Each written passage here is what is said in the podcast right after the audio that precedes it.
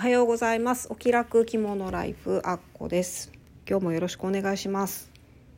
今日が2024年最初の配信ということでもう気がついたらですね1月も中旬過ぎちゃってまして全然お正月っぽくはないんですけれども一応明けましておめでとうございます。ということで今年もよろしくお願いします。皆さん年末年始はどんな感じでしたかね？年末年始お正月ぐらいはまあ着物着るっていう人もいるみたいでお正月だから着物着たよなんて連絡くれた人もいたりとか成人式もあったのでね成人式の日は私友達と一緒にあのお昼ご飯食べに外出してたんですけど振袖の人たくさん見られてちょっと楽しかったですね。私の年末年始はですねもう毎年定番であの地元愛媛に帰省してるんですけど今年は、まあ、毎回あの帰省する時必ずどっかに寄って旅行みたいな感じにしてるんですね。で今年は神戸からフェリーに乗ってフェリーの中で一泊しましてで北九州の門司に着いてそこから車であの大分に大分の別府に移動してで別府からまたさらに愛媛県の八幡浜っていうところにフェリーが出てるんですけどそれで帰るっていう感じにしてみました。でもちろんですね着物だけであの帰省も旅行も行ってきたんですけどあのフェリーって私利用最後に利用したのって多分もう学生の頃じゃないかなと思うんですけどねあの四国に住んでると結構フェリーって馴染みがあるんですよ。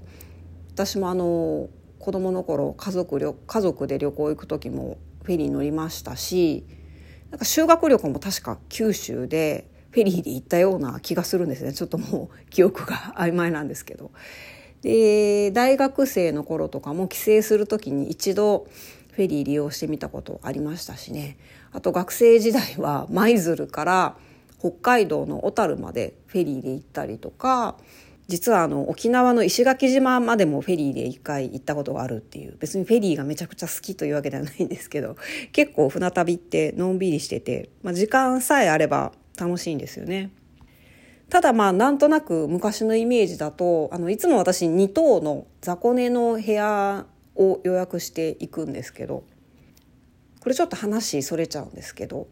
あのフェリーってね雑魚寝の部屋の方がいいんですよ。なぜかというとあの酔わないです。船酔いしにくいというか一度だけ私那覇かな？那覇から石垣島にフェリーで行く時にあのベッドみたいになってる2段ベッドがいくつも入ってるようなお部屋を予約したことがあるんですけどここで寝泊まりした時にですねものすごく船酔いしたっていう経験があってまあ、それ以来よくよく観察してみるとやっぱりあの個室の中にいる方が甲板にいるより酔いやすかったりするのであの雑魚寝の方がですね部屋自体が広いので視界がちょっとでも開けてた方が船酔いはしにくいということに気づいてあの必ず2等で行くようにしてるんですけど、まあ、全然着物関係なくてどうでもいい話なんですけどね。なのであの船酔いするかもでもフェリーに乗りたいっていう時はあの雑魚寝の部屋がおすすめということで。なので今回もあの家族3人でですね2棟の客室を予約していったんですけどあの昔と比べるとすごく綺麗になってて設備もいいですしご飯も結構美味しかったしお風呂もねちゃんとついてるんですよ。シャワー室とかもあったりして。もう本当に普通に宿に泊まるような感じで過ごせるので私はすごく好きなんですけど。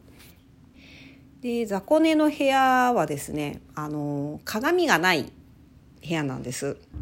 一応着替えができるようにあの部屋の隅の方にですねカーテンでこう仕切れるような小さいスペース試着室のちょっと広めぐらいのスペースがあるんですけど、まあ、もしかしたらその中に鏡あるかなって思ってたんですけどやっぱりなかったのであの鏡を見ずにですね自分のこの手の感覚とか体の感覚だけで着付けをしてみたんですけど。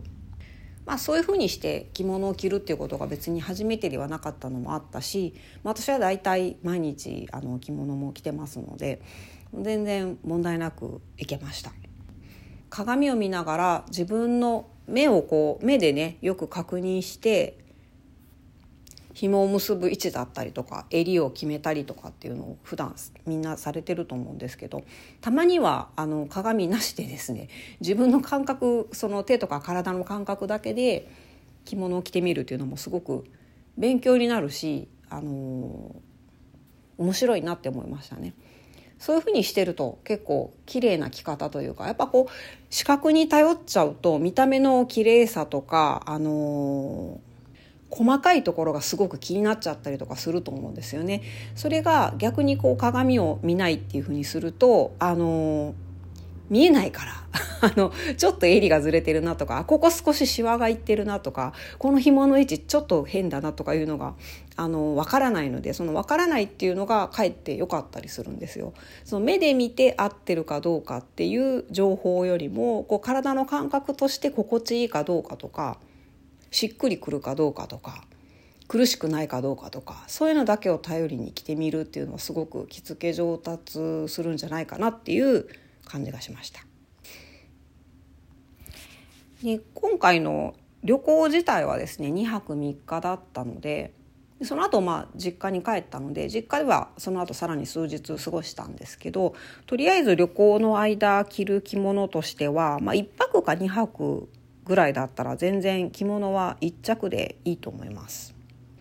着物1着と、まあ、雨が降ったりしてもいいようにあの濡れてもいい綿とかウールがおすすめなんですけどもそういう着物1着とあとはリバーシブルの半幅帯が1本あればあの全然いけると思いますよ。できたらその裏と表がね結構雰囲気違う感じの帯にされたらいいかなと思うんですけどあと小物で結構雰囲気変わるので小物はあの私あんまりこうコーディネートとか細かく考えずに持ってるもので よく使ってるやつを全部ガチャッとあのポーチに突っ込んで持っていくっていう風にしてます。で当日自分で見ながら決めるっていう風にしてるんですけど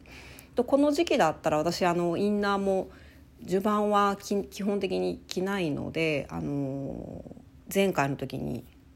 前回じゃないかそのもう一つ前ぐらいの時にね紹介したあのハイネックの長袖 T シャツを着てるんですけどこの中に着るインナーの色でも結構雰囲気変わるのであのちょっと違う色のものを持っていけばいいかなと思います。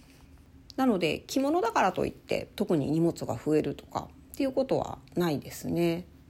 むしろね一番荷物が増えるのは着物と洋服と両方着ようっていう風にするのが一番荷物増えると思うんですよ。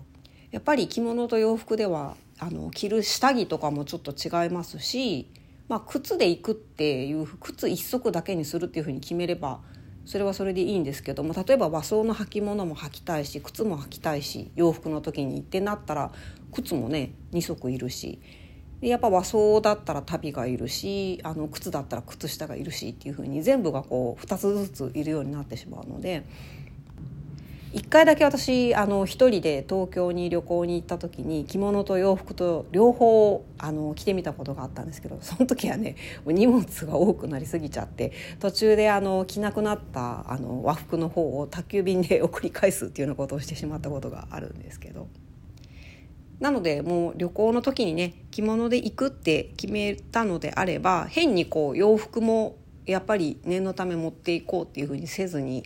着物だけでなるべくトラブルなくね行けるように準備をしっかりするっていうふうにされた方が、まあ、荷物増えてもいいよって方はいいと思うんですけど私荷物多いの大嫌いなので着物着るならもう着物だけで行くっていうふうにした方がいいんじゃないかなって思います。今日はこんな感じです、えー、今日も聞いていただいてありがとうございます。あっこでした。さようなら。